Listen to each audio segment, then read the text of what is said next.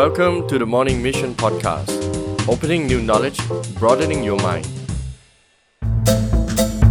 สวัสดีครับ ผมดรหริตและนี่คือ The Morning Mission Podcast เปิดความรู้ใหม่ ขยายแนวความคิดของคุณ สวัสดีครับ ยินดีต้อนรับสู่ The Morning Mission Podcast นะครับ podcast ที่จะมาพูดเรื่องราว เกี่ยวกับความรู้ต่างๆ ที่จะช่วยให้คุณพัฒนาแนวคิด ทัศนคติของคุณในทุกๆวันนะครับ วันนี้เราจะมาพูดถึงหัวข้อสู่ความฝันเป้าหมายกับการบริหารตัวเองให้มีประสิทธิภาพมากขึ้นนะครับ เป็นหัวข้อที่ค่อนข้างน่าสนใจนะครับ การบริหารจัดการตัวเองนะครับผมก็ได้ไปอ่านเปเปอร์มาหลายเรื่องเลย ของ professor Jordan Peterson professor Fiona Jones และอื่นๆนะครับ วันนี้ก็เลยรวบรวมมาแล้วก็เอามาสรุปเป็น 6 ข้อง่าย ๆ ที่เราสามารถทำได้เพื่อช่วย พัฒนาตัวเองนะครับ ด้วยการบริหารจัดการตัวเองให้ดีขึ้นในทุกๆวันนะครับโอเค เริ่มต้นที่ข้อแรกกันเลยแล้วกันนะครับ ข้อแรกเนี่ยเป็นข้อที่น่าสนใจมาก เกี่ยวกับการตั้งเป้าหมายและความฝันนะครับ ทุกคนอาจจะไม่ค่อยคิดถึงจุดนี้เท่าไหร่ ถามว่าทุกคนมีความฝันไหมทุกคนก็บอกว่าเออมีความฝันนะอยากได้งานดีๆ อยากได้รายได้ดีๆ อยากซื้อบ้านให้ที่บ้านอะไรประมาณนี้ก็จะเป็นความฝันหรือเป้าหมายประมาณนี้นะครับ ซึ่งทาง professor ต่างๆ เนี่ยได้มีความเห็นตรงกันแล้วก็พูดเหมือนกันว่า การตั้งเป้าหมายหรือความฝันเนี่ยต้องเป็นอะไรที่ค่อนข้างชัดเจน คนที่ตั้งเป้าหมาย และความฝันที่ชัดเจนเนี่ยก็จะไปใกล้ หรือประสบความสำเร็จมากกว่านะครับ ตามทฤษฎีแล้วก็ตามวิจัยต่างๆแล้วนะครับ ผมเคยอ่านบทสัมภาษณ์ของอาร์โนชวัสเนเกอร์นะครับ ซึ่งเป็นดาราฮอลลีวูดชื่อดัง แล้วก็เป็นผู้ว่า การรัฐแคลิฟอร์เนียด้วยนะครับ ทุกคนรู้จักดีเล่นบทเป็นคนเหล็กนะครับ เคยบอกว่าคุณอาจจะมีเรือที่ดีที่สุด คุณอาจจะมีเครื่องบินที่ดีที่สุด หรือคุณอาจจะเป็นกัปตัน หรือนักบินที่เก่งที่สุด แต่ถ้าคุณไม่มีเป้าหมาย เรือที่ดีหรือว่ากัปตันความสามารถที่เก่งกาจเนี่ยก็จะไม่มีประโยชน์อะไรเลยฉันแล้วเอ่ออาโนก็เคยพูดไว้ว่าการตั้งเป้าหมายเนี่ยสำคัญมากๆเลยนะครับ ผมก็เลยมามองจุดนี้แล้วก็ไปอ่านเพิ่มเติม เขาบอกว่า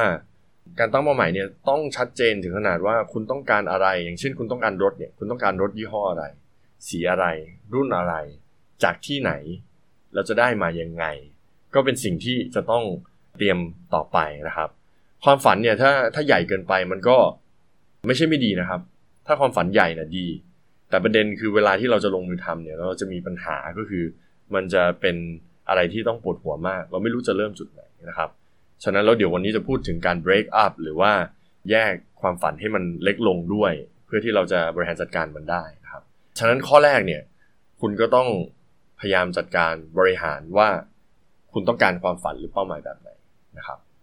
ส่วนข้อ2เนี่ยเมื่อคุณมีเป้าหมายแล้ว คุณก็ต้องวางแผนพูดง่ายๆว่า ถ้าคุณรู้ว่าคุณจะไปที่ไหนละคุณต้องหาวิธีว่าคุณจะไปที่นั่นได้อย่างไร และหลายคนก็บอกว่าจะทำยังไงล่ะ ตัวอย่างที่ดีแล้วก็สิ่งที่ professor พูดกันบ่อยก็คือว่าคุณต้องหาไอดอลหรือคุณต้องหาตัวอย่าง คุณต้องหาตัวแบบที่คุณสามารถที่จะวางแผนตามได้นะครับ สมมุติว่าคุณอยากเป็นนักฟุตบอลที่เก่งที่สุดในโลก คุณก็ต้องดูเมสซี่หรือโรนัลโดคุณก็ต้องไปดูว่าชีวิตเขาผ่านอะไรมาบ้างต้องทำอะไรบ้าง ถ้าคุณต้องการเป็นนักธุรกิจที่โด่งดัง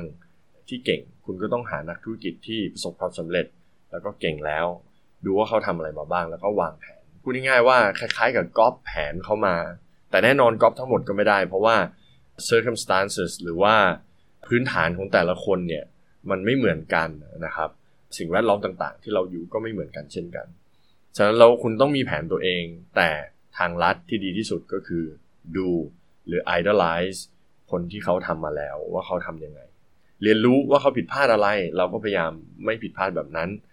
เรียนรู้ว่าเขาทำอย่างไรให้สำเร็จข้อดีที่เขาทำเนี่ยก็สามารถ copy แล้วก็นำมาใช้ได้นะครับ เมื่อมีแผนการแล้วเนี่ยสิ่งต่อไปที่จะเกิดขึ้น แล้วก็เกิดขึ้นกับทุกคนก็คือ แรงต่อต้านจากคนรอบด้าน เป็นเรื่องปกติมากเลย เมื่อเรามีแผนการ เมื่อเรามีความฝันแล้วเนี่ยคนอื่นจะไม่เห็นด้วยกับความฝันและแผนการ หรือแม้แต่เป้าหมายของเรา มันเป็นเรื่องปกติ เพราะทุกคนมีมุมมองชีวิตไม่เหมือนกันนะครับ ยกตัวอย่างง่าย ๆ ที่ผมเจอบ่อยมากสำหรับลูกศิษย์ของผมเนี่ยก็คือบางทีพ่อแม่เป็นข้าราชการ ตัวลูกอยากทำธุรกิจมาก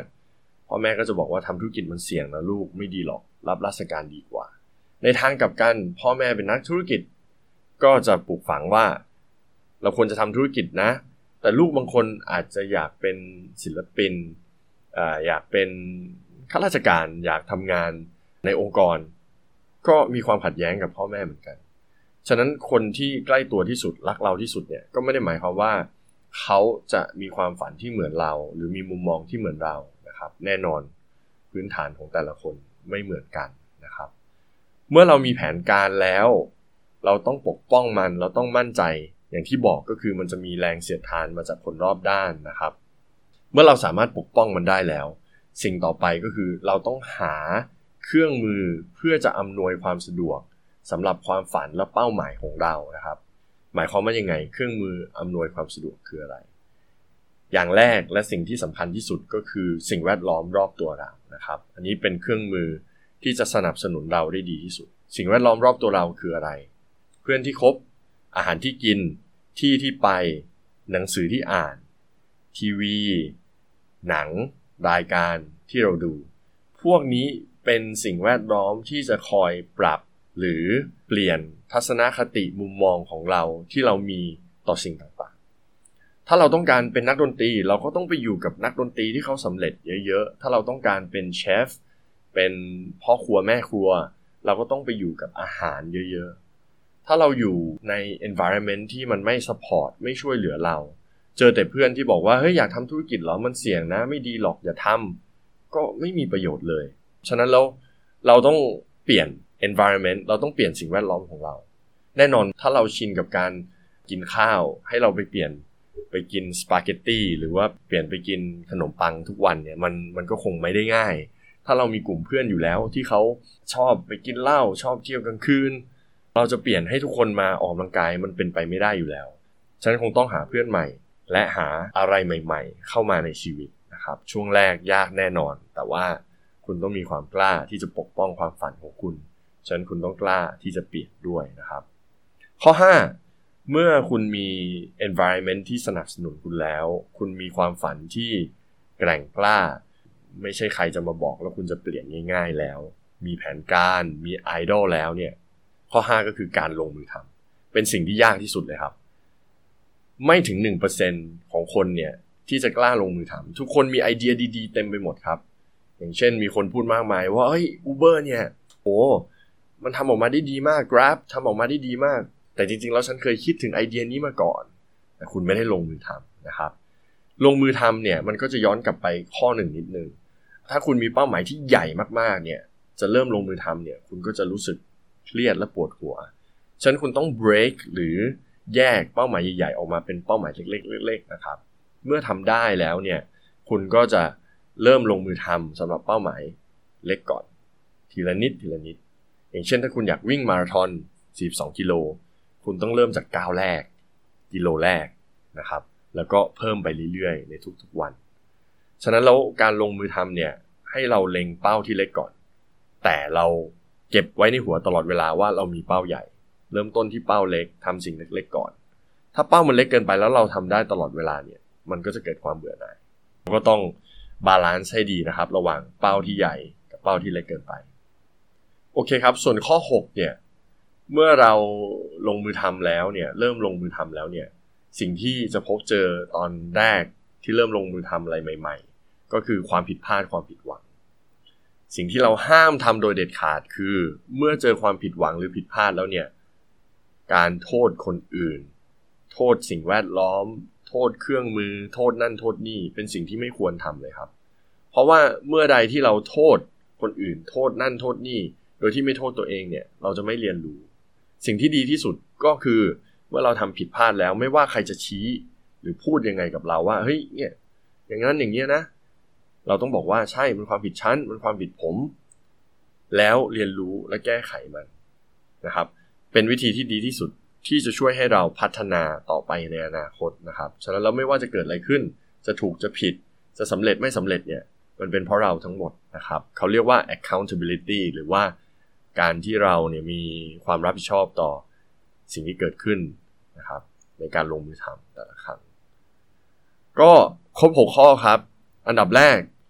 ตั้งเป้าหมายให้ชัดเจน ตั้งความฝันให้ชัดเจน ให้มันชัดมากๆนะครับ ตั้งให้ใหญ่ไปเลยก็ได้ แต่ว่าเรียนรู้ที่จะ break down หรือว่าแยกออกเป็นชิ้นเล็กๆนะครับ เมื่อรู้เป้าหมายแล้ว 2 ก็คือวางแผนด้วยการ idolize หรือหาตัวแบบนะครับ ว่าเขาทำอะไรได้ดีทำอะไรไม่ได้ดี ก็เรียนรู้จากสิ่งที่ดี แล้วก็อย่าไปทำสิ่งที่ไม่ดีนะครับ